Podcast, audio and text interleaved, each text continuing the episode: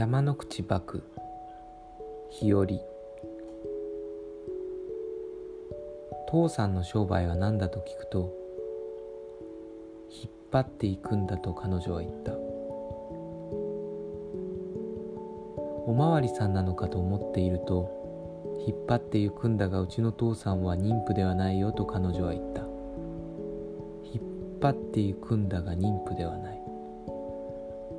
おまわりさんでもなかったの？体何の商売なんだと聞くと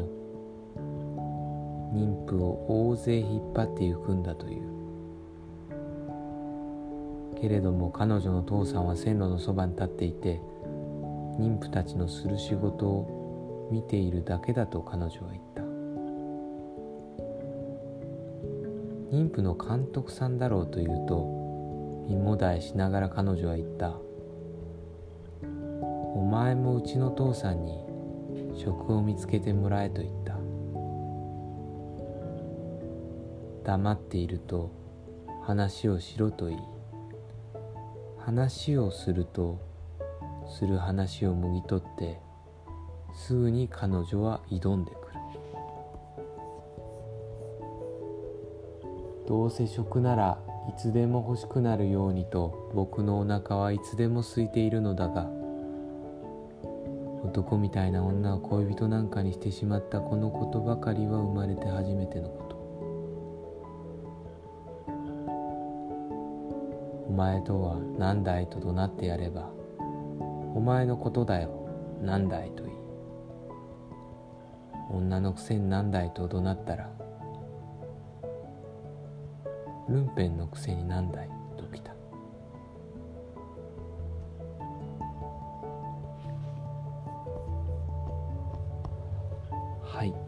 山の口幕の日和でした。山の口幕の詩集を読むとまあとても素朴でそれでいながらこう生活にの中のあまり描きたくないような部分そういったところもよく描かれている。その感覚っていうのがすごく今でも通底する部分はあるなと思いながら読んでいました、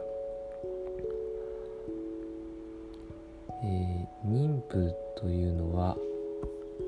人に夫と書いてまああの今で言えば日雇いのバイトのようなあの力仕事の、えーと、労働者という意味だそうですが。他の詩をもいくつか見ながら思ったんですが。これも彼女のお父さんが、えー、仕事をまあいわゆるちゃんとしているとされる仕事をしていてそれに対して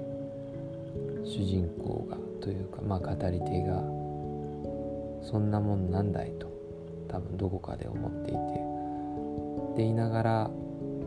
ちゃんと働いていないっていう状況にも後ろめたさを持っているような感じがしますよね。まあこれを読むと自分で選んで食なし人生を選んでるんじゃないかという思うかもしれないんですがまあ自分も、えー、今仕事はバイトをしたりしているのでまた話すことはあるかもしれないですけどなかなか共感とまではいかないですがどこか自分で後ろめたく思っている部分があるんだろうなということも改めて気づかされた思わされた詩でしたそれでは、えー、今回の詩は山の口幕日和でした。